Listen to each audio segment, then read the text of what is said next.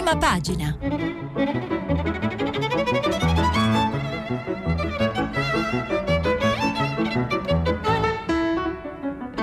Questa settimana i giornali sono letti e commentati da Norma Rangeri, direttrice del quotidiano Il Manifesto.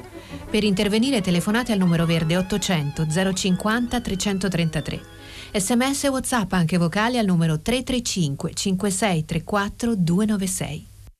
Buongiorno, eccoci qui. Buongiorno alle ascoltatrici e agli ascoltatori di prima pagina. Dunque, oggi la notizia sicuramente che colpisce di più è senz'altro il disastro che eh, ha colpito la Germania con morti e distruzioni, case sepolte da fiumi d'acqua e un bilancio provvisorio di circa 60 vittime. Purtroppo è una dimostrazione l'ennesima del riscaldamento climatico che non dà e non ci darà tregua, come dicono in coro poi i climatologi oggi intervistati un po' su tutti i giornali del clima e lo abbiamo visto in questi giorni, si discute anche molto e ci si divide a livello delle massime istituzioni europee per il semplice motivo che la transizione ecologica, cioè le misure per combattere il riscaldamento globale costano e la domanda è chi le paga e su questo ci si divide eh, a Bruxelles. Um, sicuramente eh, la um, politica ci porta anche eh, la notizia del voto sul rifinanziamento della Guardia Costiera libica con molte polemiche e divisioni e questo tema è evidente, credo, un po' ormai a tutti come non sia completamente slegato dal eh, dalle questioni climatiche che spesso appunto travolgono i paesi da cui eh, poi arrivano le ondate di immigrazione, guerre ma anche appunto eh, disastri climatici. Eh, un tema anche ricorrente e purtroppo ricorrente aggiungeremmo è il Covid, cioè la ripresa galoppante dei contagi e la discussione sul che fare. La politica poi ci porta anche in, di nuovo in Parlamento eh, sulla legge ZAN perché questa legge così importante per tutelare eh, contro eh, le, le, le, ragioni dell'odio eh, verso persone che, hanno, che fanno una scelta sessuale diversa è una legge importante ma è una legge sempre più in bilico, sempre più a rischio di affossamento. Dunque, ehm, vedremo poi anche altre cose, ma adesso fermiamoci un attimo, entriamo subito eh, nel, nel, merito di quel che è successo in Germania. Tutti i giornali eh, mettono al centro, in prima pagina, questa notizia. Noi la prendiamo quindi dalla stampa eh, che ci racconta eh, di case sepolte da fiumi d'acqua e detriti, di inondazioni che hanno devastato una gran parte del paese, piccoli centri ma anche grandi città almeno 58 le vittime, alcuni giornali le danno già invece sopra le 60 per il maltempo in Renania, Palatinato nel nord Reno-Vestfalia e ci sono danni anche in Belgio e in Olanda. Da Berlino sulla stampa scrive Uski Audino, devastata dalle esondazioni e sepolta dal fango, è così che si è risvegliata la Germania il giorno dopo la bomba d'acqua che ha devastato nella notte tra mercoledì e giovedì il nord della Renania Palatinato e il sud del Nord Reno-Vestfalia, le regioni che confinano appunto con Belgio e Olanda e che è costato la vita finora a 58 persone e circa 1300 dispersi, quindi parliamo di un vero disastro, ma il bilancio appunto è destinato a salire. E qui si raccontano poi le testimonianze in questo articolo Impresa diretta. Mai visto una tale quantità d'acqua venire giù tutta insieme da quando abito qui, cioè da 60 anni, commenta una signora di Wuppertal. È, un, è inimmaginabile, commenta un ragazzo di Hagen alzando le braccia al cielo. Auto trascinate nelle strade trasformate in corsi d'acqua e schiacciate sotto i ponti come giocattoli di latta, abitazioni distrutte, strade sventrate. Sono queste le immagini di una tragedia, le foto ce ne danno ampiamente conto, sembra uno tsunami, eh, di una tragedia che ha pochi confronti nel passato tedesco. Quindi si prosegue raccontando eh, le testimonianze di vicini che non sono riusciti, di persone che non sono riuscite a salvare il proprio vicino eh, proprio per la furia e l'improvvisa esplosione di questa bomba d'acqua eh, sei, sei, interi edifici sono stati distrutti dall'impeto dell'acqua di, fium, di, qualcosa che era un fiumiciattolo fino a pochi giorni prima e che si poteva addirittura attraversare a piedi in alcuni tratti e che ora invece ha le dimensioni di un corso d'acqua importante e in, questo, in, questa zona sono ancora molti dispersi. Ma la violenza del maltempo appunto non ha colpito soltanto i piccoli centri, ma anche le grandi città. Si contano vittime e danni anche a Colonia, Düsseldorf, Essen, Bonn, Wuppertal. L'ex capitale sul Reno ha chiesto ai suoi concittadini di ospitare i tanti sfollati delle zone vicine rimasti senza corrente elettrica e senza possibilità di comunicazione internet, cellulari sono del tutto fuori uso e in totale in Germania dell'Ovest sono 165.000 le persone senza corrente elettrica secondo i fornitori di energia. Questo un quadro di massime, diciamo, e ci sono appunto poi articoli come quello di Francesco De Felice, sempre da Berlino, che raccontano come eh, eh, si va in cerca degli amici nel fango ehm, sempre dalla stampa, nella pagina successiva, eh, ci eh, illumina un po' su quel che è successo Mario Tozzi, climatologo, il quale purtroppo non dà una, una, um, un quadro, non dico confortante che è impossibile in questa situazione, ma neanche, ma neanche minimamente diciamo, uh, come dire, possibile eh, di eh, una, una, mm, revisione positiva di quel che sta accadendo perché eh, il, giudizio è netto eh, dal clima allarmi sempre più potenti il tempo per salvarci è già scaduto. C'è un, un, qua un prospetto un grafico eh, che fa vedere l'escalation di questi cataclismi naturali dal 1980 al 2020 e Mario Tozzi eh, scrive mm, in poche ore sono caduti fino a 250 litri di pioggia per metro quadrato. Ecco, se è difficile visualizzare, ma basta questo dato per far capire l'entità del fatto.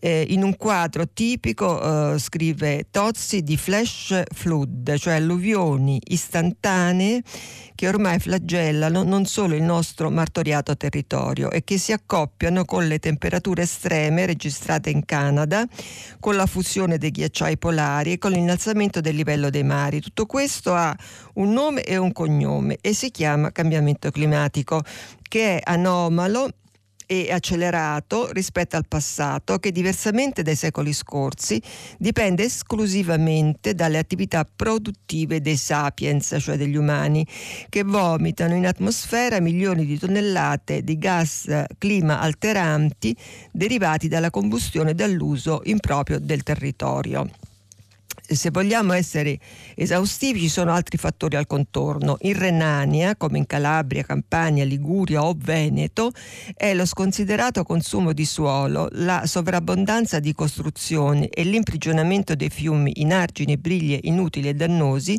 che permette il disastro quando le piogge sono eccessive, perché la cementificazione del suolo rende il terreno impermeabile così che le acque di pioggia non riescono più a infilarsi nel sottosuolo. E l'articolo è molto lungo, lo riassumiamo, un altro passo è questo, sarà forse questa l'occasione per cui il Nord Europa inizia a prendere in considerazione una tematica che finora colpevolmente era ritenuta riservata al Mediterraneo. Eh, mh, rispetto all'estremizzazione quindi del clima, eh, che scenario possiamo immaginare? Ecco, eh, il clima è un sistema oh, non lineare, eh, vuol dire che i cambiamenti impercettibili nelle condizioni iniziali possono poi avere conseguenze imprevedibili. E, mm, Tozzi dice che sono ormai molto affinati eh, gli strumenti che ci permettono anche di anticipare eh, queste realtà eh, che questi fenomeni sono più frequenti, più potenti e fuori stagioni, anche fuori dalle regioni normalmente coinvolte. E alla domanda sono reversibili queste tendenze, la risposta è no, non lo sono in tempi brevi, anzi peggioreranno senz'altro perché l'atmosfera ha un'inerzia spaventosa e l'immagine che dà è abbastanza efficace, cioè è come un tir lanciato in discesa a grande velocità. Pur frenando ci vuole un lungo tratto per arrestarlo. Immaginiamo che se in questo preciso momento arrestassimo per incanto ogni combustione e ogni processo che altera il clima, dalle centrali a combustibili ai motori a scoppio, agli allevamenti intensivi, perché la temperatura dell'atmosfera ritorna a livello odierno ci vorrebbe mezzo secolo. Quindi noi non lo vedremo neanche. E ehm, sempre sulla, su, su, nei commenti dei eh, climatologi sul Fatto Quotidiano invece scrive Luca Mercalli, il quale fa una notazione eh, che è questa, cioè in, la, la, la, cosa, il disastro è successo dove? In un territorio della Germania occidentale che è un'icona della buona manutenzione del paesaggio, cioè colline e valli con campi coltivati, boschetti, centri abitati ordinati con le tipiche case a graticcio, ma soprattutto un ottimo servizio meteorologico Meteorologico Nazionale, una proverbiale organizzazione di protezione civile e un grande senso civico dei cittadini, cioè nella situazione migliore possibile, immaginabile, ehm, di protezione del territorio in quel luogo, in quella parte della Germania, non è servita a difendere la popolazione da quel che è accaduto. E quindi Mercalli dice che scrive che la transizione ecologica è come una dieta ferrea, va percorsa con convinzione, con determinazione, non è e non sarà una passeggiata. E che non sarà una passeggiata lo possiamo anche desumere da quel che dice eh, Massimiliano Pasqui, questa volta sul Corriere della Sera, dell'Istituto Biometeorologia del Consiglio Nazionale delle Ricerche, il quale osserva che eventi sempre più violenti e ormai prevederli è quasi impossibile. E questo è un altro motivo di allarme perché eh, viene chiesto da Giovanni Caprara a all'esperto eh, eh, se le previsioni eh, avevano un, un, possono dare un aiuto. E lui risponde premettendo che sono sempre indicazioni molto generiche delle estrapolazioni molto teoriche, bisogna dire che stiamo constatando l'esatto contrario di quanto previsto, cioè si ipotizzavano fasi iniziali stabili della stagione che stiamo attraversando e non si attendeva a situazione particolarmente calda, mentre le precipitazioni dovevano rimanere intorno alla normalità. Queste idee sono ampiamente superate dai fatti, come vediamo. E ora la, eh, la domanda del giornalista, ehm, il fenomeno quali prospettive può riservare nella sua evoluzione anche geografica? E ehm, l'esperto risponde il flusso freddo dell'Atlantico non è per niente esaurito, anche se qualche attenuazione può aver luogo, quindi l'instabilità rimane e le perturbazioni di varia intensità proseguiranno in Germania anche nei prossimi giorni. La tendenza è un loro spostamento semmai verso l'area dei Balcani, continuando in un'altalena sempre difficile da diagnosticare. E ancora, questa volta da Repubblica, a parlare è Navarra, Antonio Navarra, climatologo dell'Università di Bologna, eh, il quale dice eventi più estremi appunto per il riscaldamento globale e tra qualche anno da noi ci saranno sempre meno piogge e si riverseranno proprio dove c'è stata l'alluvione di ieri, quindi si sposta la piovosità verso il nord. Eh, intervistato da Luca Fraioli, eh, eh, il quale chiede uno studio pubblicato sull'Ancet sostiene che le morti dirette e indirette del riscaldamento globale sono 5 milioni l'anno ben più del Covid. Perché il virus ci fa paura e il clima impazzito, no? Perché risponde Navarra, eh, il coronavirus me lo può passare la fidanzata, si tratta di un pericolo presente e vicino.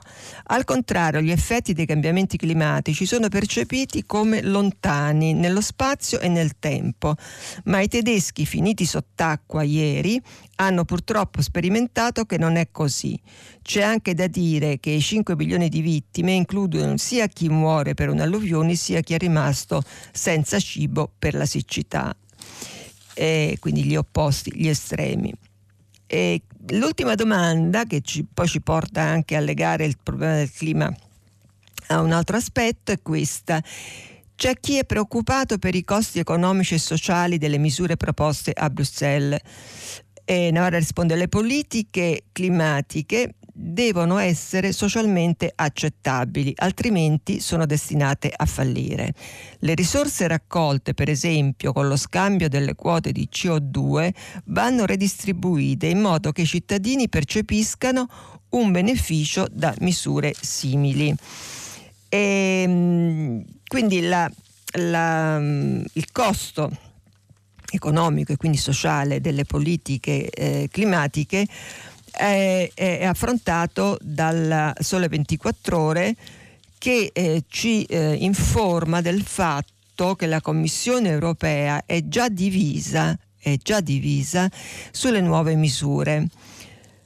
Scrive Beda Romano eh, che il responsabile al bilancio della commissione, eh, il tedesco Ann, o austriaco forse adesso lo vediamo più precisamente, ha votato contro. Altri sei hanno espresso riserve. Le maggiori preoccupazioni si concentrano sull'impatto sociale e sui contraccolpi possibili nell'industria eh, scrive Beda Romano che sarà lungo, tortuoso e incerto il negoziato tra Parlamento e Consiglio sulle proposte ambientali che la Commissione europea ha presentato questa settimana qui a Bruxelles. Gli obiettivi sono ambiziosi, così come sono ambiziose le misure presentate dall'esecutivo comunitario, le quali hanno provocato reazioni contrastanti tra le forze politiche e tra i gruppi di interesse. Lo stesso collegio dei commissari si è diviso al momento di dare il benestare al pacchetto legislativo. Secondo, queste sono indiscrezioni che ieri i giornali non avevano, e, e, e, sono indicative perché secondo le informazioni raccolte qui a Bruxelles, scrive eh, Romano, sei commissari hanno espresso riserve sull'iniziativa. Inoltre, secondo Eric Mamer, portavoce della Commissione europea, un commissario responsabile al bilancio, Johannes Hahn, ha votato contro i provvedimenti ambientali proprio contro, diciamo. La scelta dell'esponente, ecco, infatti mi ricordavo era austriaco, la scelta dell'esponente popolare austriaco è giunta dopo che era stato deciso di slegare il pacchetto ambientale da nuove misure proposte sulle risorse proprie con cui finanziare il bilancio comunitario. Eh, quindi, d'altro canto, eh, sempre nei giorni scorsi, la stessa Commissione europea ha deciso di sospendere l'idea di una tassa digitale con cui rimborsare il denaro preso a prestito nell'ambito del fondo per la ripresa da 750 miliardi, cioè il um, recovery plan. E, um, e ci dice anche Romano che i sei commissari ad esprimere riserve sul pacchetto legislativo sono stati il popolare Dombrowski, i socialisti Ferreira e Schmidt e Borrell, così come liberali Breton e Reinders. C'è anche chi ha espresso dubbi sull'impatto sociale della scelta di aumentare l'imposizione sulle fonti di energia e chi è preoccupato per i costi aziendali legati alla nascita di un nuovo mercato delle emissioni che abbiamo visto ieri, cioè quanto si paga per inquinare. E, e quindi diciamo divisioni abbastanza eh, abbastanza forti anche dentro la Commissione e poi eh, quando si tratterà di passare al vaglio del Parlamento e del Consiglio vedremo che cosa succederà ancora. Sulla Repubblica, sempre su questo tema, c'è un eh, commento di Marta Dassù che eh, invece ci porta su uno scenario più geopolitico internazionale molto interessante perché eh, ci eh, spiega eh, sia ehm, il ruolo dell'Europa sia eh, i paesi e le forze che si muovono intorno a questa tematica. Eh, per avere successo, scrive Marta Dassù, il Green Deal europeo richiederà parecchie condizioni, a cominciare dal tentativo di moderare i costi indubbi per una parte del sistema industriale e per i cittadini europei della rivoluzione energetica. La scommessa verde dell'Europa, insomma, non sarà gratis, non sarà indolore. Non a caso il pacchetto legislativo appena presentato dalla Commissione, e abbiamo visto che, con quali diciamo, eh, problemi e dissensi, prevede un nuovo fondo sociale per il clima e sarà oggetto comunque di un lungo e difficile negoziato fra i governi nazionali e con il Parlamento di Strasburgo. E accanto a questo fronte interno, di cui appunto ci parlava il Sole 24 Ore, eh, Dassù mette in rilievo che esiste anche un fronte internazionale. La transizione energetica dell'Europa, che si è impegnata a ridurre le emissioni inquinanti del 55% entro il 2030, dovrà essere accompagnata da un'azione di politica estera, da una vera e propria geopolitica del clima. Geopolitica del clima e quindi i rapporti che eh, si dovranno e le, e le tattiche che si dovranno mettere in campo verso gli Stati Uniti eh, quale condizione per rendere credibile l'ambizione europea di definire nuovi standard con la Russia, con la Cina e quindi è un, un, un, un commento che ci porta un po' in giro per il mondo e, ci fa vedere i problemi fuori dall'Unione Europea e dell'Unione Europea con il resto dei paesi. Mm, passiamo a un tema che diciamo in qualche modo è collegato perché abbiamo visto quanto la, l'esplosione della pandemia sia anche dovuta a eh, un, un, cattivo rapporto, eh, drammatico rapporto tra il genere umano e, e il genere animale, e da cui poi vengono i virus. E, mm, e sul Corriere della Sera che dà a questo il rilievo principale, anche se poi la grande foto è sempre comunque sull'alluvione in Germania, eh, sul decreto, si parla di un decreto per il Green Pass, eh, piano del governo entro fine luglio, eh, obbligo di doppia dose o tampone per discoteche, eventi e trasporti. E poi ancora a scuola tutti gli studenti in classe a settembre e c'è un'ipotesi di lascia passare per i professori. L'editoriale di Monica Guerzone e Fiorenza Sarzanini è dedicata a questo, cioè al certificato verde più severi per essere più liberi, questo è il titolo. E, mh, c'è anche da uh, dire che il, mh, è venuto fuori ieri mh, il fatto che c'è un, un, crollo proprio dei, eh, de, delle prime dosi di, dei nuovi vaccini.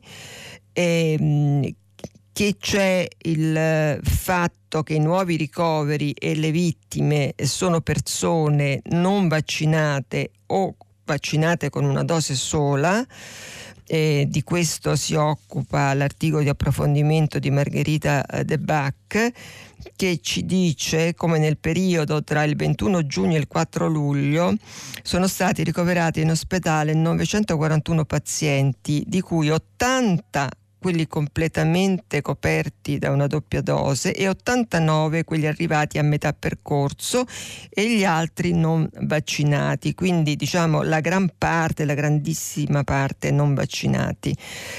Eh, Francesco Menichetti, che si occupa di malattie infettive nell'azienda ospedaliera di Pisa, ha sentito da Margherita De Bac, in questi giorni ha visto in reparto due nuovi contagiati, ambedue non vaccinati. E è interessante perché si chiedono le motivazioni. Eh, perché non si è vaccinato pur stando in ospedale, queste persone rispondono: il Covid è finito, a che serve mettersi in corpo quella roba? Oppure non sono anziano e anche se mi prendo il virus non rischio di morire. Noi siamo preoccupati, dice il medico, perché i positivi si moltiplicano, il sistema sanitario attualmente non ha pressioni e speriamo che questa fotografia estiva non cambi. Eh, e poi anche ehm, si rileva il fatto che il, questo, questa variante Delta ha lo stesso decorso ospedaliero eh, una volta che diciamo, prende la persona del, del virus in generale, cioè il malato ha un peggioramento rapidissimo e da moderata la polmonite diventa all'improvviso aggressiva. Dicevamo che eh, siamo questa volta invece sul Fatto Quotidiano eh, su, sul punto sulla vaccinazione. Eh, figliuolo ha 5 milioni di dosi in frigorifero, ma siamo fermi a 500 mila vaccinazioni al giorno e mm, quindi c'è un freno, eh, non si riesce ad andare più in là e poi l'OMS, sempre dal fatto, l'Organizzazione Mondiale della Sanità, dice rischio varianti più gravi e Ricciardi avverte che la variante Delta buca i vaccini. Il nuovo allarme eh, siamo sempre sul fatto, il nuovo allarme arriva dal consueto briefing a Ginevra sulla situazione pandemica. Il comitato di emergenza dell'OMS ha avvertito che nuove varianti del virus potrebbero diffondersi in tutto il mondo, rendendo ancora più difficile fermare l'epidemia. Non è affatto finita, hanno affermato gli esperti, e c'è la forte probabilità che emergano nuove e forse più pericolose varianti che potrebbero essere ancora più difficili da controllare. Attualmente, rassicura però l'EMA, un ciclo completo completo dei quattro vaccini anti-Covid disponibile fornisce comunque un'alta protezione contro tutte le varianti in circolazione, inclusa la Delta, soprattutto contro la malattia grave e l'ospedalizzazione. A fronte di vaccini efficaci è dunque estremamente importante immunizzare il maggior numero delle persone. Poi c'è anche però chi come il tempo titola eh, Nuove regole contro il Covid, il governo ci rovina le vacanze e quindi il problema sarebbe di eh, eh, non essere disturbati per le nostre vacanze. Ehm, dal, dal, vaccino alla legge ZAN, perché anche di questo oggi i giornali si occupano molto, con molte pagine, molte interviste ma mh, mm, non molte novità su quel che sta accadendo che un po' ehm, annusavamo e prevedevamo anche ieri, cioè leggo questa volta dal giornale l'articolo di Laura Cesaretti che scrive aria di rinvio sul DDL ZAN, Letta fa prove di ritirata per il Nazareno, cioè il PD, più vantaggioso posticipare niente, perché è meglio, diciamo, niente sconfitte prima delle amministrative.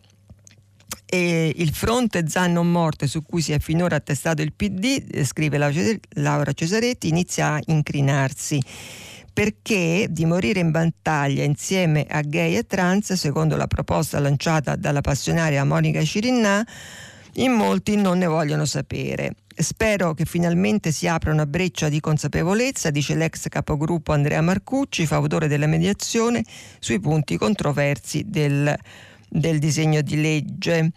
Eh, il calendario mh, mm, poi è questo, martedì emendamenti in esame, ma altri decreti più urgenti lo faranno slittare e, il timore è meglio partecipare alle correzioni o eh, diventerà una legge firmata solo da Renzi e Salvini. Il Corriere della Sera anche ci conferma questa tendenza perché l'articolo eh, di Alessandra Rachi scrive la legge Zan verso lo slittamento e c'è un'intervista di, eh, sempre di Alessandra Rachi a eh, Mirabelli, Franco Mirabelli della Commissione Giustizia del Senato che è il capogruppo anche eh, in Commissione del Partito Democratico e, mh, che esprime anche eh, questi, queste perplessità. Emendamenti noi non li faremo, vedremo quelli di altri, ma la Lega è inaffidabile e comunque Mirabelli dice che serve allargare il consenso sul testo, quindi forse è meglio accettare qualche emendamento che affossare la legge. Dal manifesto invece prendiamo sempre su questo tema l'intervista a Barbara Masini, che è una senatrice di Forza Italia, che ha fatto il coming out, cioè che ha detto lei è omosessuale in aula, ha fatto un intervento molto appassionato raccontando la sua storia E, mm, e, infatti eh, Giuliano Santoro con l'intervista le chiede in aula oggi ha raccontato la paura dell'omofobia. Quando mia madre capì, capì di me eh, disse ho paura per te e, e lei e a, questa osserva- a, questa annotazione della, dell'intervistatore che appunto riprende il suo intervento risponde anche se oltre il 50% dei cittadini si dice a favore del fatto che ci sia una legge che tuteli una comunità la società italiana è una delle meno inclusive e più restie a riconoscere tutele e diritti se siamo al punto di ritenere che un omosessuale debba avere meno diritti di un eterosessuale come si fa a non avere paura? Tra l'altro la Unione Europea interviene anche contro la Polonia e l'Ungheria per i diritti violati proprio eh, su questi temi. C'è una procedura per leggi contro le persone LGBTQ e Budapest è colpita anche sui migranti e quindi c'è il via all'infrazione. Ehm, mm, volevo anche eh, dare conto assolutamente di quel che è successo anche sulla eh, votazione riguardo al rifinanziamento della Guardia Costiera Libica, di questo, su questo um, fanno notizia di prima pagina il manifesto, l'Osservatore Romano e anche l'Avvenire, che sono i giornali che più insistono su questo. Ehm, L'Italia, eh, scrive sul manifesto Carla Lania, eh, sosterrà ancora la Guardia Costiera libica, cioè il via libera della Camera al rifinanziamento del supporto alle milizie di Tripoli, quindi in sostanza tutto come prima, tutto come se niente fosse. Eh, le ONG eh, sono contro eh, il Partito Democratico perché? Perché chiedere all'Unione Europea di fare respingimenti al posto nostro non risolve il problema e oltretutto eh, sul manifesto c'è anche il rapporto di Amnesty International sulla violazione di diritti che non si sono mai fermati e ci sono i racconti dell'orrore dei migranti prigionieri di questa fantomatica nuova Libia, Libia e l'articolo è firmato da Giansandro Merli. Anche l'osservatore romano si occupa di questo e, mm, con una eh, grande titolo, raddoppiati i migranti morti nel Mediterraneo, gli impressionanti dati dell'Organizzazione internazionale per le migrazioni. Il numero di chi muore in mare nel tentativo di raggiungere l'Europa è più che raddoppiato quest'anno rispetto ai primi sei mesi del 2020. Lo ha riferito ieri l'Organizzazione internazionale per le migrazioni, esortando gli Stati a prendere misure urgenti per fermare questa tragica perdita di vite e a rispettare gli obblighi previsti dal diritto internazionale. Nel primo semestre 2021 2021 sono stati inghiottiti dal mare almeno 1146 migranti diretti verso l'Europa. La rotta del Mediterraneo centrale fra Libia e Italia è quella con più vittime. Nel 2020, nello stesso periodo, sono morte 513 persone. L'Organizzazione internazionale per le migrazioni eh, osserva che l'aumento dei morti è stato registrato nel momento in cui si sono intensificati gli interventi per bloccare i barconi a largo delle coste nordafricane. Questo diciamo, è il risultato. Noi finanziamo la Guardia Costiera Libica per raddoppiare i morti nel Mediterraneo e sull'avvenire eh, che ha, mh, dà mh, grandissimo rilievo a, questa, a questo fatto. Eh, oltre al racconto della giornata parlamentare ci sono poi le interviste all'ex presidente della Camera Boldrini, laggiù bisogna starci ma ora basta con il sostegno alla loro guardia costiera, intervista firmata da Spagnolo e eh, anche un'altra intervista sempre su avvenire al deputato eh, democratico del Rio, nessun passo indietro, quella missione ha fallito e sostiene abbia con qualche diciamo, problema a convincerci di questo che si è voltato pagina. Ieri eh, ehm, diciamo abbiamo un po' sorvolato su su quello che accade, eh, sempre per rimanere eh, sulla politica nella casa, nella casa 5 Stelle, ma insomma oggi invece il patto della spigola bisogna un po' anche soltanto citarlo perché ehm, tutti i giornali hanno commenti e racconti che però al dunque eh, non dicono granché, nel senso che ehm, c'è la foto al ristorante di eh, Giuseppe Conte e Beppe Grillo a Marina di Bibbona dopo lo scontro al fulmicotone tra i due, sono a tavola sorridenti, allegri, eh, davanti appunto a un piatto di, di spigola. Eh, scrive, eh, scrivono Luca De Carolis e Paola Zanca, il patto della spigola Grillo in Corona Conte, capo dei 5 Stelle nel, oltre però al menù non c'è granché e ai sorrisi non c'è granché perché tutto poi si deciderà eh, quando sarà sottoposto al voto questo nuovo statuto che dovrebbe incoronare eh, Conte come capo politico. E, e quindi diciamo dobbiamo ancora aspettare quel momento per vedere come saranno i rapporti di forza dentro quello che comunque è il partito di maggioranza relativa all'interno del Parlamento. Qualcosa mh, anche però dobbiamo tornare sul tema che ci interessa molto, cioè sul lavoro, perché succede che il governo al, di fronte appunto al, al, ai licenziamenti che eh, arrivano ogni giorno a centinaia, eh, il governo allarga il paragatute, eh, cioè ci sarà più cassa integrazione per alcune crisi, per esempio eh, l'Embraco e l'Ilva. Ci saranno altre 13 settimane, cioè si allungano i tempi eh, di ammortizzatori a chi ha più di mille dipendenti e si, eh, si cerca di porre riparo anche alla crisi del settore automobilistico. Eh, si fa riassunto eh, Rita Quarzè sul eh, Corriere della Sera fa un quadro di tutte le crisi che sono aperte ultimamente, del fatto che si moltiplicano le, le proteste e gli scioperi nei territori, da Firenze alla Brianza.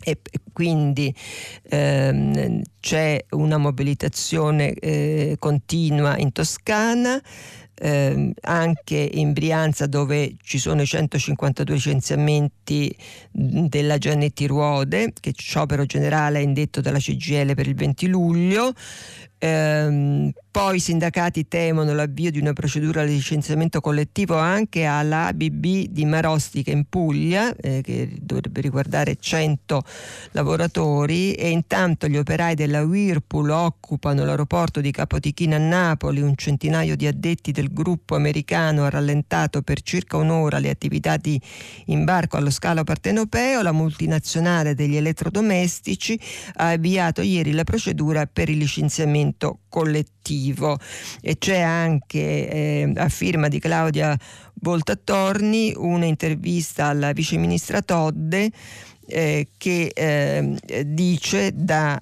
G KN, l'azienda appunto fiorentina, schiaffo all'Italia e al tavolo di crisi è arrivato solo un avvocato. Sul lavoro c'è un interessante commento sul domani di Nadia Urbinati eh, un, un, approfondimento del tema un po' andando oltre le crisi attuali e cioè da proprio un, un, una, un giro intorno alla storia che ha che racconta come il, il, lavoro rende liberi, dicono i nemici degli aiuti ai poveri, questo è il titolo. E visto che stiamo sulla prima pagina del domani, diciamo anche che la, notizia principale è data al fatto eh, che nell'Ottrocchia ci eh, dice che il governo oggi, ora, in questo momento ha paura di una rivolta della polizia penitenziaria dopo il pestaggio eh, a Santa Maria di Capovetere. E, ehm, dopo aver ignorato, scrive Trocchia, le segnalazioni sulla mattanza, la priorità oggi non è eh, la priorità oggi è non irritare le guardie per evitare di destabilizzare tutte le carceri. Comunque la notizia anche è che la ministra riferirà in aula mercoledì e eh, con ritardo diciamo, ma eh, finalmente mercoledì dirà quello che ha potuto accertare su questa vicenda. Eh, perché la ministra della giustizia Marta Cartabia soltanto ieri, eh, scrive Trocchi, ha fatto sapere che andrà il 21 luglio a riferire in Parlamento sulla violenza. Eh, dal Ministero spiegano che non è stata cattiva volontà ma un problema di agenda. La Cartabia ha chiesto al Ministro per i rapporti con il Parlamento Federico D'Inca di fissare una data e la sta aspettando. Piccolo dettaglio, nota Trocchia. Dal Ministero di D'Inca precisano che la richiesta di Cartabia di rispondere in Parlamento è arrivata solo ieri mattina. Eh, la prima notizia dei pestaggi pubblicata da domani è del 28 settembre 2020. I video sono stati rivelati il 29 giugno di quest'anno e questo lungo silenzio è una spiegazione semplice e sorprendente. La questione è stata sottovalutata a tutti i livelli del Ministero. Ieri parlavamo anche di scuola perché c'erano i risultati dei test imbalzi sulla DAD e oggi la scuola è ancora all'attenzione dei giornali con eh, commenti e noi citiamo quello di Chiara Saraceno sulla stampa. Così si rovinano le giovani generazioni, scrive la Saraceno che mm, i risultati dei test imbalzi spazzano via ogni narrazione consolatoria sulla tenuta della scuola durante la pandemia, sull'efficacia della DAD e sulle scorciatoie inventate per non prendere atto della perdita di apprendimenti maturati in questi due anni di scuola a singhiozzo. Tutti promossi esami facili, senza preoccuparsi e senza mettere in atto strategie serie per contrastarle. Eh, delle voragini conoscitive e prima ancora del venir meno dell'interesse e della fiducia. La Chiara Saraceno non fa sconti al ministro perché eh, dice che è sconcertante il fatto, per usare un eufemismo, che a metà luglio si sia ancora incerti su se e come riprenderà la scuola in presenza a settembre e con quale organico. Il ministro di cui appre- si apprezzano le belle parole e la visione della scuola futuribile per il futuro prossimo sembra non possa che aspettare le indicazioni del CTS, come se non avesse responsabilità per le aule ancora mancanti dopo un anno e mezzo di pandemia e un organico ancora incerto, numericamente insufficiente e non sempre adeguatamente formato ad una didattica efficace in termini sia di apprendimenti sia di inclusività inclusa la didattica con gli strumenti digitali, a prescindere dalla data. È come se non fosse compito suo interpellare il Ministero dei Trasporti, le regioni, i comuni per garantire la mobilità degli studenti. Nessuno ha la bacchetta magica, ma i processi vanno messi in moto tempestivamente e con sistematicità. Evocarli non basta. E anche altra, altro eh, tema che abbiamo eh, un po' eh, cercato di raccontare ehm, è quello dell'agenda globale al femminile del G20. Ieri dicevamo che si concludeva questo vertice inedito fatto dalle donne e oggi Linda Laura Sabatini scrive sulla stampa governi del G20, ascoltate il Women 20, ascoltate la società civile femminile, assumete le proposte concrete inserite nel comunicato eh, varato ieri. Fate tesoro della ricchezza di proposte che viene dalle donne, arricchitevi della linfa vitale, così l'ha definita l'ambasciatore Mattiolo ieri alla fine del summit mondiale, racchiusa nelle proposte emerse da mesi di confronto costruttivo. Serve un'azione condivisa perché le sfide, scrive Sabatini, sono tante e il rischio è sottovalutarne alcune. Eh, la dichiarazione dei leader di Roma potrà segnare una svolta sul piano dell'obiettivo dell'uguaglianza di genere, mai è stato obiettivo centrale e lo sarà a ottobre, quando i leader si riuniranno, si chiede Sabatini. È necessario che lo sia questi tre giorni di dibattito incessante hanno evidenziato quanto sia un'emergenza la situazione delle donne nel mondo, che implica un'azione determinata e continua, un'azione globale che non si limiti soltanto a un insieme di eh, eh problemi ma anche di soluzioni. Volevo anche segnalare, abbiamo finito il tempo, che oggi esce internazionale con una copertina eh, titolata Se cadono le montagne. Si tratta di un reportage dal nord dell'Iraq tra i curdi che vivono nel campo di Makmur. Sono le 8, noi abbiamo finito la lettura dei giornali e dopo uno spazio pubblicitario apriremo il filo diretto con le ascoltatrici e gli ascoltatori. A tra poco. Norma Rangeri, direttrice del quotidiano Il Manifesto, ha terminato la lettura dei giornali di oggi. Per intervenire chiamate il numero verde 800 050 333. Sms WhatsApp anche vocali al numero 335 56 34 296. Si apre adesso il filo diretto di prima pagina. Per intervenire e porre domande a Norma Rangeri, direttrice del quotidiano Il Manifesto, chiamate il numero verde 800 050 333. Sms WhatsApp anche vocali al numero 335 5634 296. La trasmissione si può ascoltare, riascoltare e scaricare in podcast sul sito di Radio 3 e sull'applicazione RaiPlay Radio. Eccoci pronti al filo diretto. Pronto? Buongiorno. Buongiorno. Eh, buongiorno, sono Isabella e chiamo da Todi nell'Umbria. Sì. Eh, stamattina sentivo la sua lettura dei giornali che ha iniziato giustamente con le conseguenze dei cambiamenti climatici in eh, Germania e non solo. Eh, ha letto anche i pensieri di Mario Tozzi e di Luca Mercalli, mi sembra. Sì. Eh, non ho potuto fare a meno di ricordarmi, perché mi, mi rimase molto impresso, eh, il pensiero espresso da Mario Tozzi più di un anno fa quando, in un'intervista, quando si mh, mm, iniziava a parlare di eh, come spendere i denari che ci sarebbero arrivati dall'Europa con il recovery plan, allora si chiamava così.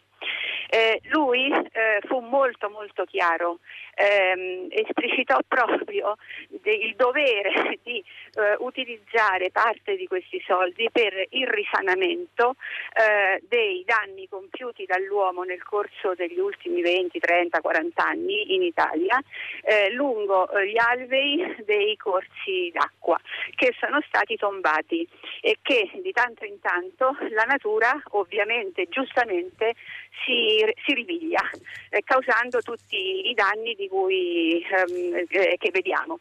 Mi stupisce mm, mi ha stupito molto che eh, ascoltando che eh, questo si, sia avvenuto anche in Germania e nei paesi del nord perché mi sarei aspettata un comportamento un po' diverso rispetto al tombamento, penso si dica così, dei fiumi per alla cementificazione selvaggia, diciamo.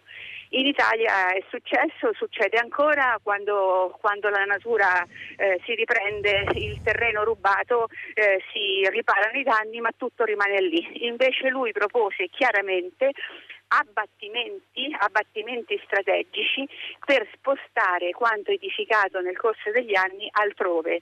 Eh, questo a scopo ovviamente preventivo, del tutto inascoltato. Eh, questo perché? Perché fa più, mi viene da dire, perché noi siamo purtroppo un popolo che ragiona di pancia, emotivo, e purtroppo i politici per via dei voti ci vengono dietro, eh, se non ragionano già così loro di loro e mm, preferiamo costruire nuove opere faraoniche, vedi lo stretto di Messina, il ponte sullo stretto di Messina perché fa molto più glamour e quindi probabilmente sicuramente porta molti più voti. Questo è di una tristezza infinita.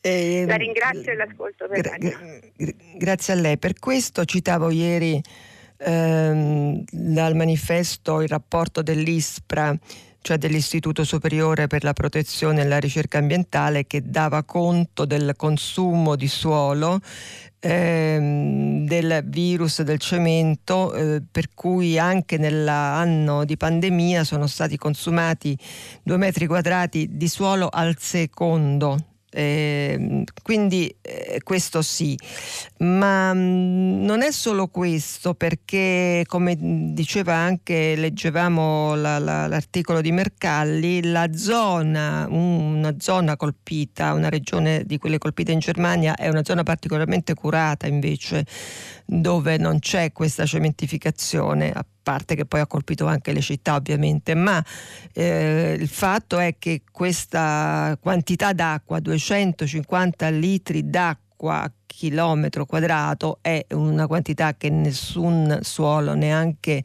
il, quello meno cementificato, può assorbire. Di, per questo sono eventi estremi, perché eh, ormai non si riesce più a, a far fronte neanche appunto rispetto a zone che non sono così distrutte. E intanto da Milano, sul, proprio sul consumo di suolo, mh, viene un vostro messaggio che dice Milano, consumo di suolo da anni, eh, solo negli ultimi anni costruiti milioni di metri cubi di cemento, Porta Nuova un milione abbattuti, centinaia di alberi secolari, verde verticale al posto di verde orizzontale, Fiera idem un milione, altri in programmazione per il futuro, vedi ex scali ferroviari, eccetera, in barba alle variazioni climatiche e alla opposizione di tanti comitati cittadini. Pronto? Eh, buongiorno, io sono una sua omonima, mi chiamo anch'io Norma. Oh, finalmente qualcuno ogni tanto. buongiorno. buongiorno. Eh, vorrei conoscere la sua opinione sul voto a proposito del rifinanziamento alla Guardia Costiera sì. Libica. E vorrei sapere in particolare come giudica l'atteggiamento del PD, visto che per la Lega è del tutto normale eh, votare una, una, una, simile vergogna. E, mh, mm, vorrei ricordare che il, il, il, il rifinanziamento è passato grazie ad un emendamento che dice, cito, impegna il governo a verificare dalla prossima programmazione le condizioni per il superamento della suddetta missione. E la cosa che fa arrabbiare è per esempio che Repubblica ieri presentasse questa cosa come un risultato positivo. Abbiamo superato eh, il rifinanziamento alla missione in Libia, no? Sì. Abbiamo impegnato il governo a verificare dalla sì. prossima programmazione sì. le condizioni per il superamento della suddetta missione. Ecco. Suddetta missione che vuol dire assassinare delle persone o riconsegnarle nelle mani dei loro ruzzini e dei loro torturatori. Questo, anche se la parola missione è una parola bella, ma in realtà di assassinio si tratta, organizzato e finanziato con denaro italiano. E questo contorcimento verbale mi ricorda un po' l'accordo fra il sindacato e i padroni, che si sono impegnati a verificare se ci sono le condizioni per il ricorso alla cassa integrazione e dopo una settimana abbiamo visto che cosa è successo nelle fabbriche. E vorrei conoscere la sua opinione su questo argomento. Grazie. Eh, la ringrazio, è stata chiarissima, ha fatto anche un'analisi linguistica ineccepibile di come appunto eh, si presentano anche a livello informativo le cose per far capire il contrario poi della sostanza. Eh, volevo aggiungere che ehm, eh, non, avevo, non l'avevo citato nel corso della segna stampa, invece è importante che c'è stata una uh, risoluzione, che è stata presentata una risoluzione risoluzione purtroppo bocciata di una trentina di deputati del PD, di Leu, della sinistra, che chiedevano la, mm, lo stop immediato, quindi mm, nessun, nessun, denaro alle milizie di Tripoli, perché appunto è molto bello chiamarle missione, ma poi sono milizie di Tripoli che prendono questi soldi e 30 deputati, lo prendiamo dal, dall'avvenire, dal, appunto dall'articolo di Carucci, eh, 30 deputati radunati intorno al primo firmatario Erasmo Palazzotto di Leu, tra gli altri Bersani, Boldrini, Fassina, Fioramonti, voglio citarli tutti, Muroni e Orfini, hanno presentato una risoluzione alternativa che è stata bocciata pur ricevendo 40 voti e 21 astensioni per chiedere la sospensione immediata immediata del supporto della Guardia Costiera. Eh, pronto? Sì, buongiorno, sono buongiorno. Guido. Sì. La sto chiamando eh, riguardo al tracciamento. Un paio di giorni fa lei ha detto qualcosa di molto interessante di come il tracciamento sia uno dei mezzi più sì. potenti per bloccare il, eh, il diffondersi del coronavirus. Sì. E noi lo facciamo a mano, Invece in Corea per esempio lo fanno in maniera digitale, quindi si può immaginare la differenza. Dall'inizio della pandemia in Corea sono morte poco più di 4.000 persone, da noi 148.000. Questa è la differenza tra fare le cose a mano e farle in maniera digitale. La ragione per cui non facciamo, noi non lo facciamo in maniera digitale è perché dovremmo accettare di essere tracciati così come accettiamo già di essere tracciati da Facebook, Google e di accetto in accetto, di fatto la nostra privacy è così, è un'illusione. Io penso che sia molto più interessante accettare di essere tracciati per non doversi magari, io lo chiamo il vaccino digitale, perché in Corea hanno questo ottimo risultato con pochissime vaccinazioni, ma non è sì. che sia contrario alla vaccinazione, solo che è una cosa che si deve tenere presente.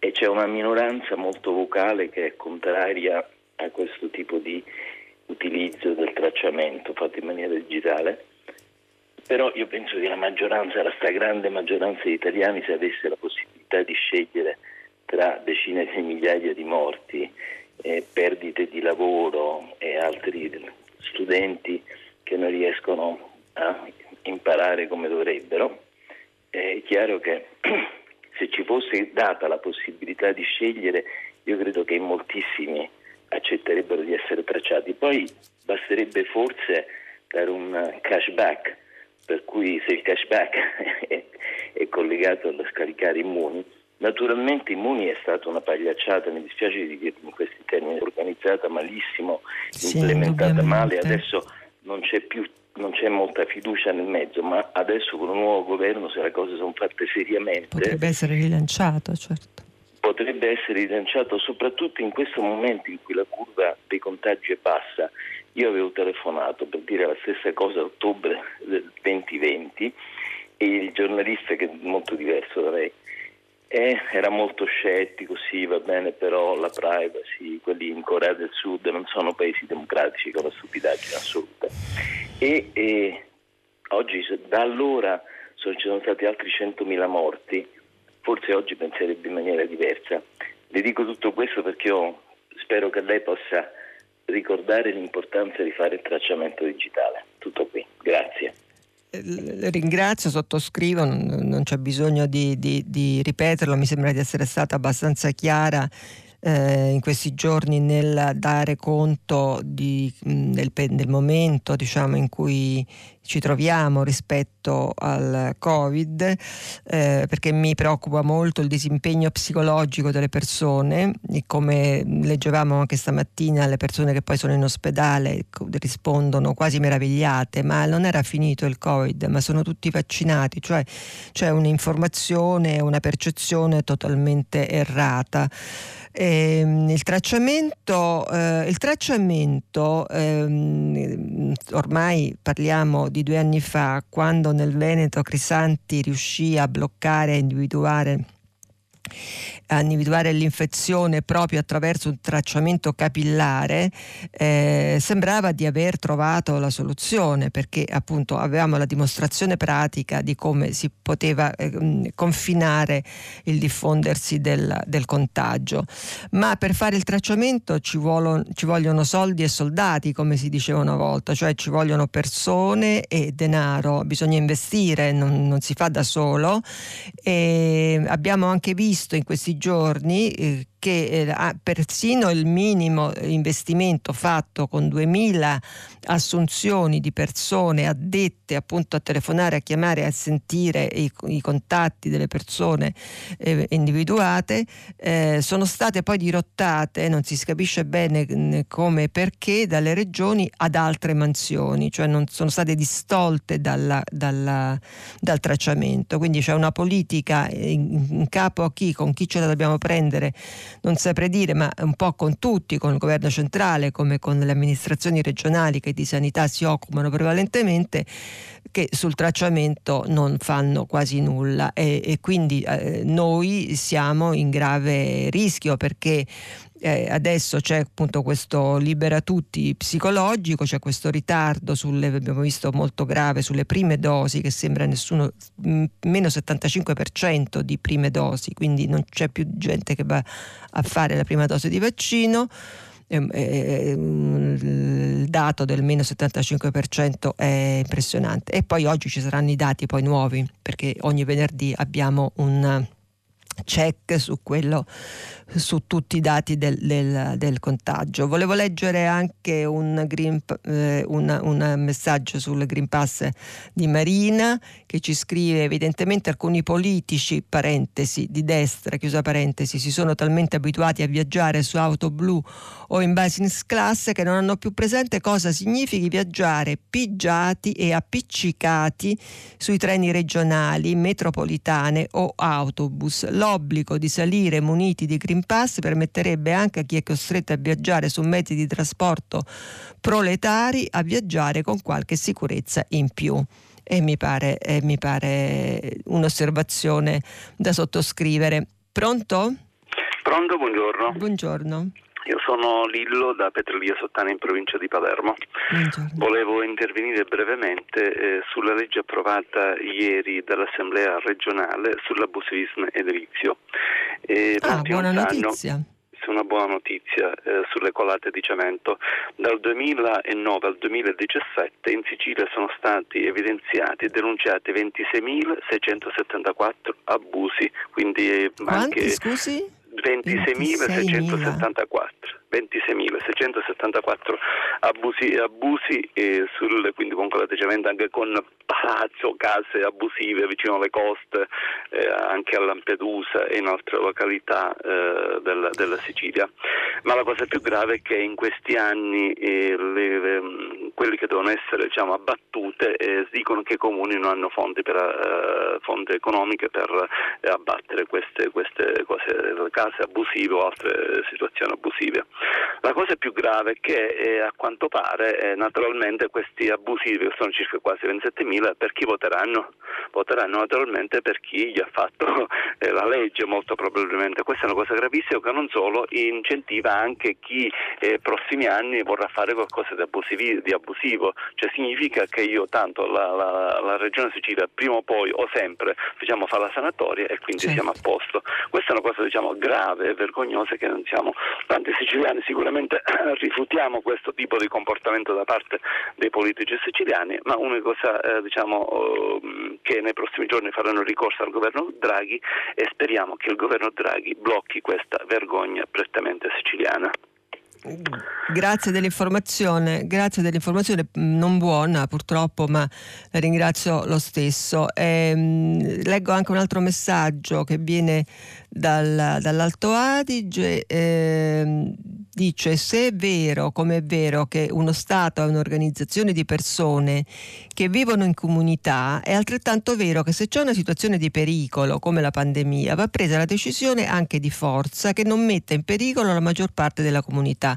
Credo dovremmo pensare ad obbligare le vaccinazioni per tutti coloro che vogliono lavorare avendo contatti con gli altri, artigiani, professionisti, insegnanti, in fin dei conti siamo in guerra e lo Stato deve gestire il territorio considerando la sicurezza della maggior parte degli abitanti. Buona giornata appunto dall'Alto Adige. Pronto? Pronto? Sì. Pronto, buongiorno. Sì, buongiorno, buongiorno a lei. Daniele. Ringrazio lei innanzitutto e la splendida redazione di prima pagina per l'eccellente lavoro che svolge. Senta, io chiamo da un piccolo paese vicino alla eh, celebre, tristemente celebre Codogno, sì. per evidenziare un problema che ho scoperto essere condiviso da molte persone, addirittura mi hanno parlato di centinaia di persone, e che riguarda l'angoscia del Green Pass.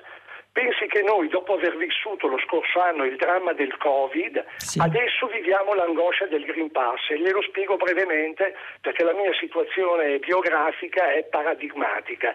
Io, come tanti altri, ho avuto il dramma del Covid lo scorso anno per due mesi, sono stato ricoverato ah. in vari ospedali, eh, Cremona prima, San Raffaele poi e Carate Brianza, dal 28 febbraio quando sono stato ricoverato sì. con oltre 40 di febbre, fino al 29 aprile, quando sono stato fortunatamente dimesso grazie anche all'eccellente lavoro dei medici e degli infermieri troppo spesso dimenticati. Allora, ovviamente mi hanno dimesso perché ero guarito, i tamponi erano negativi, tamponi che ho ripetuto a fine maggio, pure negativi, sì. fine maggio dello scorso anno, li ho ripetuti dietro invito dei medici del San Raffaele e di Codogno che mi hanno amorevolmente curato, a settembre-ottobre erano sempre negativi. E arriviamo finalmente al 2021 io mi sono sottoposto a un test sierologico che ha evidenziato la presenza di una cospicua dose di IgG, ma nonostante questo i medici mi hanno suggerito, anche se inizialmente erano dell'avviso che non mi sottoponessi alla prima vaccinazione, mi hanno suggerito comunque la prima dose di farla. Ho fatto il Pfizer qui a Codogno il 6 maggio e tre settimane dopo avrei dovuto presentarmi per la seconda dose. I medici mi hanno raccomandato, i medici del San Raffaele, lo pneumologo di Codogno, prima di fare la seconda somministrazione, di fare un nuovo test sierologico, perché mi hanno detto certamente ci sarà una dose cospicua di anticorpi sì. spike. In effetti io ho fatto questo sierologico che ha evidenziato, pensi, la presenza di oltre 12.500 anticorpi spike. Quindi sta a posto. Mi hanno non consigliato, ordinato di non di fare non assolutamente farlo, sì. la seconda dose Eh. perché avrebbe potuto provocare Certo, cito testualmente un terremoto organico Sì. nel mio corpo. Io per correttezza mi sono presentato comunque al lab vaccinale di Codogno, ho spiegato tutto quanto, eh, il personale medico lì presente ha capito, hanno accettato il fatto che io non potessi, non dovessi fare la seconda Sì. dose e mi hanno eh, consegnato un certificato cartaceo su cui era indicata la data della prima dose e alla voce necessità di seconda dose hanno scritto no. Eh, E arrivo alla stretta attualità, dottoressa Eh. Rangeri.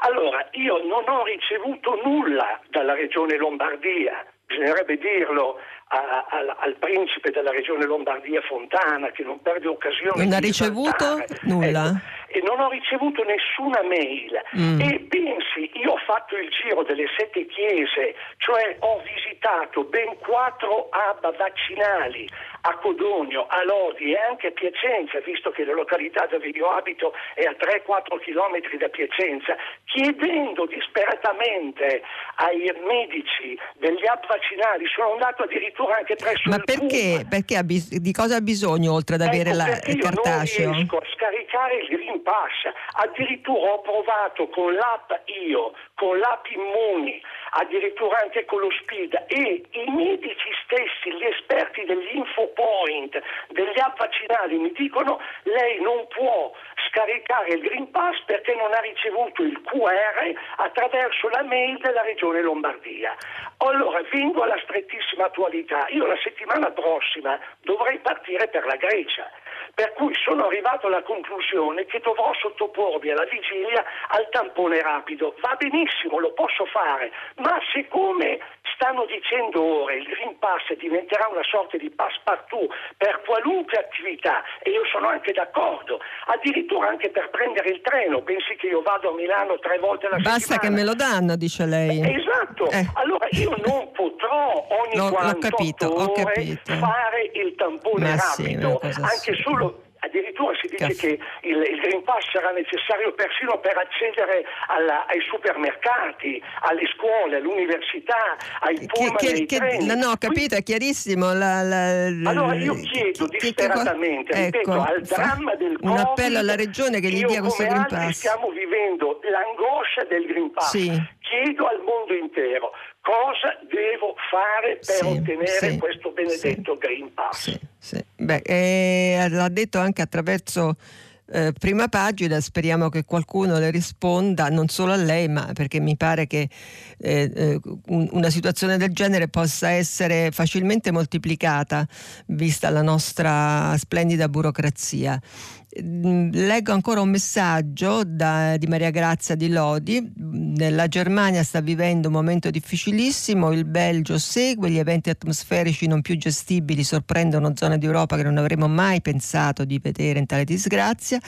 Credo che una priorità fondamentale del nostro paese sia il territorio, i soldi che arriveranno devono, devono tenere conto della questione ambientale e climatica come priorità assoluta. Non bisogna essere Cassandra per temere che anche qui in caso di piogge di quella portata si possano verificare gravissimi incidenti. Sarebbe bello sapere se ci sono progetti, piani in questo senso. Sarebbe molto bello, condivido, saperlo almeno. Eh, Maria Grazia di Lodi. Pronto? Eh, pronto? Sì.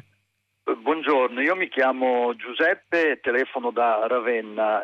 Eh, direttrice, la ringrazio per aver dato un ampio spazio alle questioni, alle questioni eh, collegate al clima. Ehm, so, faccio parte di una campagna ambientalista che si chiama Per il clima fuori dal fossile e, è una campagna che raduna. Eh, mi scusi, da dove chiama?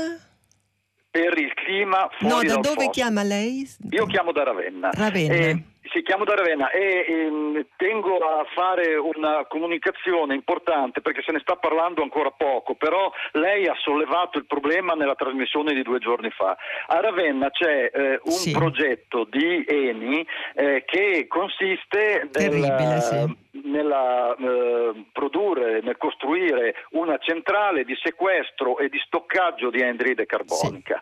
Sì. È un progetto faraonico che costerà miliardi e che necessariamente sarà un incentivo a proseguire ancora eh, a tempo indeterminato il modello estrattivista, mentre invece adesso la transizione dovrebbe consistere nell'iniziare subito a impostare un modello, eh, un modello basato sulle energie rinnovabili. Ecco, eh, chiederei che a questa, a questa um, questione si desse più spazio perché il progetto di sequestro e stoccaggio di anidride carbonica va contrastato perché altrimenti la vera transizione eh, non si farà mai. Le chiedo un giudizio e spero che possa dare spazio a questo argomento.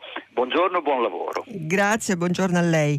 L'avevo citato proprio come ricordava il nostro ascoltatore l'altro giorno questo fatto perché era sui giornali la, la, la notizia, tra l'altro eh, di questo si è cominciato parlare, a parlare subito dopo l'istituzione del Ministero della Transizione Ecologica, per cui appunto l'idea brillantissima sarebbe quella di stoccare la CO2 e addirittura di metterla nei pozzi che sono del gas, eh, il nostro ascoltatore parlava da Ravenna, quindi ha ragione ben veduta, diciamo, eh, in, quei, in quei mh, pozzi de, che, nel mare che sono ormai esauriti, dove non c'è più gas, allora lì dentro ci si può stoccare l'anidride carbonica. Eh, il, il, problema è di fondo, diciamo, dal, dal, manico deve essere preso, nel senso che eh, ho cercato anche di sottolinearlo in questi, in questi giorni, eh, non si può pensare di chiamare transizione ecologica il fatto di produrre eh, la stessa quantità di energia che sia prodotta con eh, fossile o che sia prodotta con energie alternative, di produrre la stessa quantità eh, perché sempre materie prime si consumano, quindi c'è questo a monte, a valle questa follia di, eh, di, in, in te, di mm, stoccare eh, questa CO2 eh, sottoterra, sotto il mare. Mm, è è un, esperimento diciamo, sulla pelle del pianeta e, e dei, dei sapiens come direbbe Tozzi, è una, è una, contraddizione dal punto di vista teorico, ma anche dal punto di vista poi pratico delle conseguenze che può causare su un territorio così instabile come quello italiano. Pronto? Sì, pronto, sono Silverio da Trieste. Sì. Innanzitutto volevo fare i complimenti a tutta la redazione, prima pagina. Grazie e... a nome di tutti. E volevo solamente fare una considerazione. E adesso si parla di transizione ecologica, ho sentito anche prima le, gli interventi precedenti ai miei, e, però eh, dopo succede qualcuno che si comporta in maniera completamente opposta. Ad esempio la, la regione Friuli Venezia Giulia adesso ha intenzione di eh, fare con massima urgenza nuovi impianti sciistici che sono macchine eh, energivore che non fanno bene all'ambiente, non sono neanche economicamente sostenibili e tutto questo viene fatto con, con, i soldi pubblici, con i soldi della regione, quindi dei cittadini. Sì. Adesso um, sarebbe anche il caso che la gente si rendesse conto e che bisogna operare in maniera invece verso l'ambiente in questa direzione. Le, le chiedo cosa le pensa anche lei e volevo anche sollevare questo, che, che se ne parli. Ecco. Mm, sì, e la ringrazio, non sapevo ovviamente di questi piani della regione che lei indica, eh, però sappiamo cu- che cosa significa, che impatto hanno rispetto alla montagna rispetto al disboscamento e anche a quello che si mette su poi per, per sparare la neve. E certo non sono impianti che mh, aiutano aiutano l'ambiente, eh, però non so dirle, appunto non, non, sono a conoscenza poi dei termini della, di quel che lei segnalava. Pronto? Pronto, sì. Pronto? Sì, eccoci. Sì, buongiorno, complimenti a tutti voi. Grazie. Giuseppe da Treviso. Sì. Eh, io ho mandato una mail e mi hanno richiamato e eh, sinteticamente eh, anch'io ho fatto qualche cosa per l'ambiente, mi sono limitato avendone la possibilità di interrare una cisterna per il recupero dell'acqua piovana e da due anni evito di adoperare il pellet eh, consumando metano pur avendo una spesa superiore perché mi sembra che possa far bene all'ambiente quel minimo che può fare. Per cui io chiederei agli scienziati che potessero dare a ogni singola persona un determinato comportamento per eh, di, diciamo così, sistemare per il, quel poco che si può l'ambiente. E faccio un esempio, se si deve andare al mercato, se non si è a 30 km, di adoperare la bicicletta, di scaldarsi meno, di adoperare meno la luce e via dicendo cose singole per ogni singola persona perché si possa migliorare e anche perché ci si possa abituare a questo argomento, insomma. Tutto qui. È tutto qui, ma è importante perché noi abbiamo, parliamo e leggiamo articoli mm, su, su, sull'Europa, su quello che sta facendo sul piano europeo per il Green Deal, eh, quindi sulla macroeconomia, la macropolitica. Poi però eh, si deve scendere anche, è importantissima, non, non meno importante, anche su, sui comportamenti individuali. E dicevamo l'altro giorno quanto si sia importante e dunque quanto sia colpevole l'assenza di un'informazione eh, costante, battente, eh, quotidiana da parte dei mezzi di comunicazione più importanti, quindi dicevamo della televisione soprattutto in primo luogo, di informazione sui comportamenti virtuosi rispetto all'ambiente. Eh, dalla sciocchezza, ricordo, dicevo, di togliere la, il sacchetto di plastica eh, quando si vanno a buttare le bottiglie di vetro, non gettarle tutte con il sacchetto, ma toglierle il sacchetto riportarlo nella giusta pattumiera da cose così piccole a eh, informazioni invece più importanti sul eh, risparmio energetico, sul consumo di acqua, eh, sulla eh, di raccolta differenziata che è molto importante. E naturalmente poi ci sono eh, zone virtuose dove questo viene fatto e incentivato dalle amministrazioni locali per cui si va in una zona del, del Veneto e si trovano in fila 10 cassonetti dove c'è appunto la distinzione anche del colore delle bottiglie da mettere in un cassonetto vanno messe solo quelle bianche nell'altro quelle colorate a situazioni come eh, eh, Roma dove stendiamo un velo pietoso su che cos'è la, rif- la, raccolta differenziata dei rifiuti, che bisogna andarseli a cercare in giro per, per, per la città dove andare a gettare la spazzatura quando lo trovi poi vuoto, perché in genere è straboccante la spazzatura è già sul marciapiede.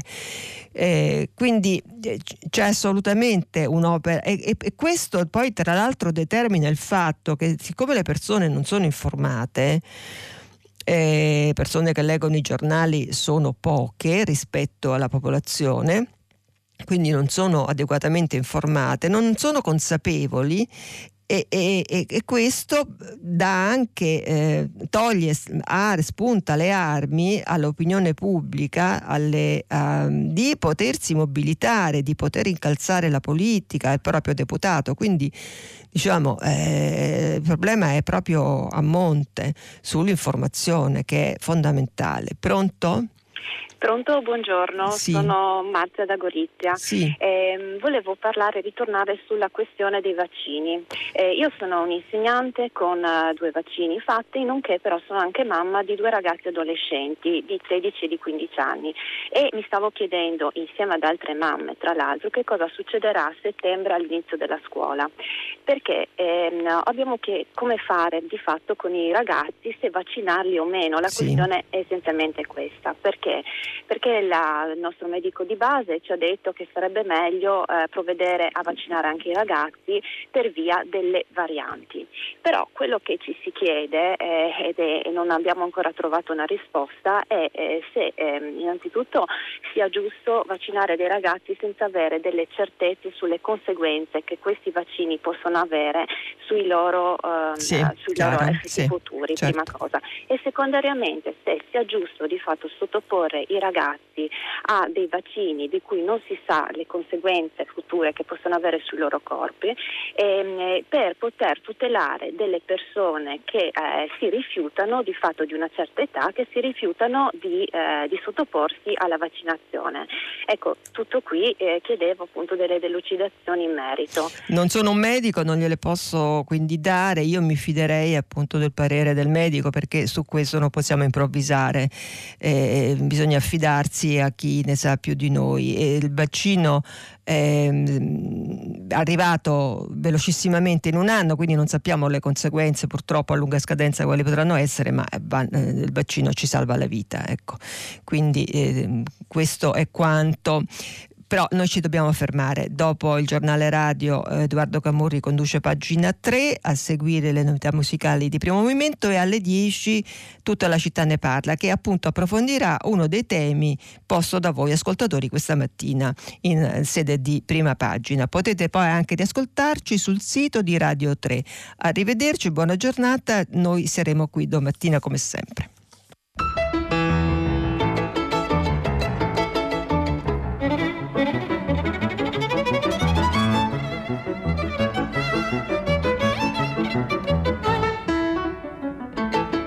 Norma Rangeri, direttrice del quotidiano Il Manifesto, ha letto e commentato i giornali di oggi. Prima pagina un programma a cura di Cristiana Castellotti, in redazione Maria Chiara Beranec, Natascia Cerqueti, Manuel De Lucia, Cettina Flaccavento, Erika Manni e Giulia Nucci. Posta elettronica, prima pagina chiocciolarai.it.